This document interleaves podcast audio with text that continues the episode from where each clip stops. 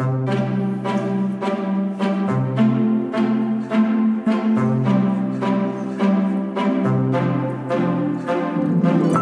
racconti di Roberto Celano.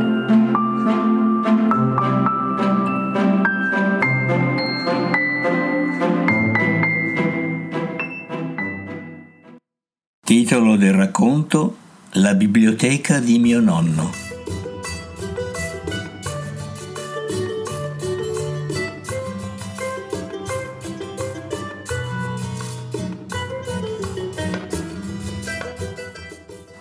Veri avversari del sapere risultavano mio padre e mio fratello maggiore.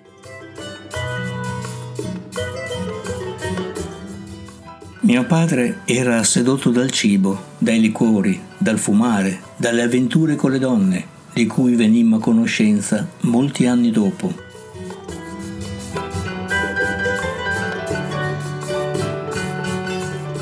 Mio fratello Matteo seguiva l'esempio di nostro padre e prometteva bene sulla strada dell'ignoranza e della seduzione.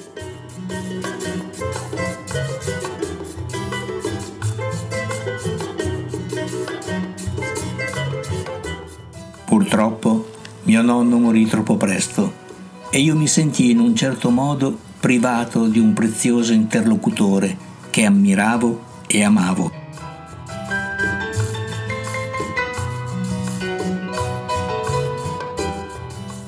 Meno male che c'era mia madre, sempre presente. Era disponibile per ascoltarmi, per parlarmi, per discutere con me di ogni argomento. Grazie a lei mi dedicai al disegno, dove lei dimostrava talento, e poi alla musica. I miei primi quadri la riempirono di orgoglio, tanto che li fece incorniciare e abbellirono la parete dell'ingresso di casa. Fu lei a decidere per me e mio fratello Antonio l'iscrizione a lezioni di musica che frequentammo per anni, suonando la fisarmonica. Fu straordinaria quell'esperienza, così ricca di luce, così vicina alla poesia.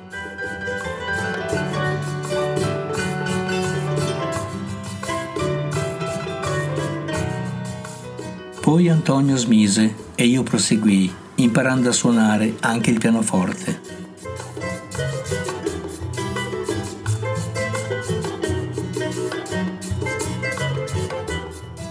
Mio fratello Matteo in una specie di gara con nostro padre, collezionava donne a non finire. Molti anni più avanti si vanterà di essere stato con almeno mille donne.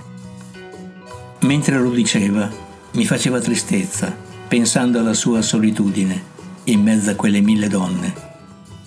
Tuttavia, quella sua scelta era comunque da rispettare, semplicemente non era la mia.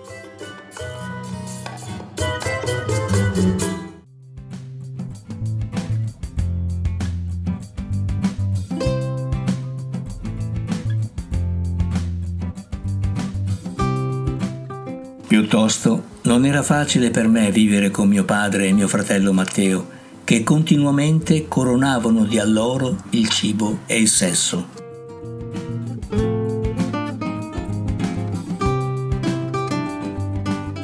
L'istruzione passava in secondo piano, lo studio annoiava, la cultura era un optional, da frequentare nel tempo libero, se proprio si desiderava.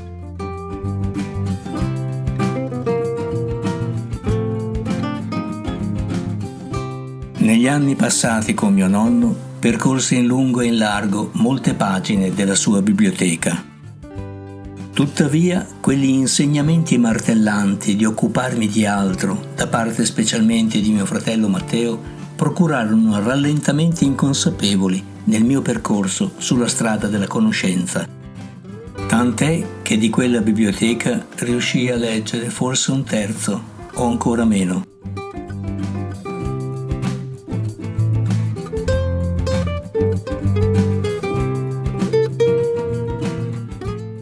Accorgevo che dividevo le mie risorse fra la lettura e le prove di vita che mio fratello mi sfidava ad affrontare sul versante della conquista femminile.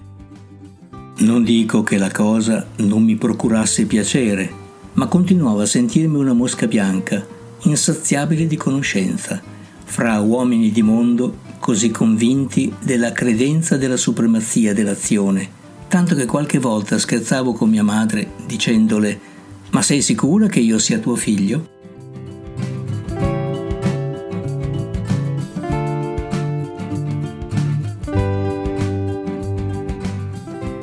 E qui entra in ballo una diatriba che proponeva mio fratello Matteo.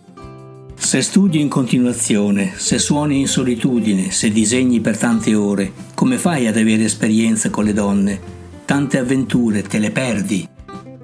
Non si fermava a questo insolito quesito, ma proseguiva sottolineando che c'era solo un modo per non soffrire con le donne, averne tante e sempre, una dietro l'altra.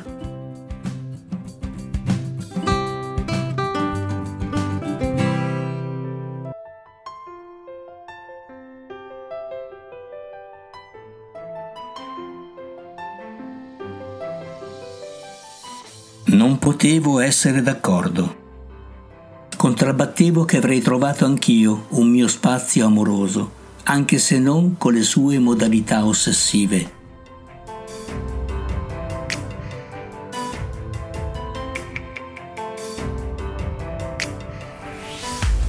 Fine della seconda parte. Il seguito nella prossima puntata.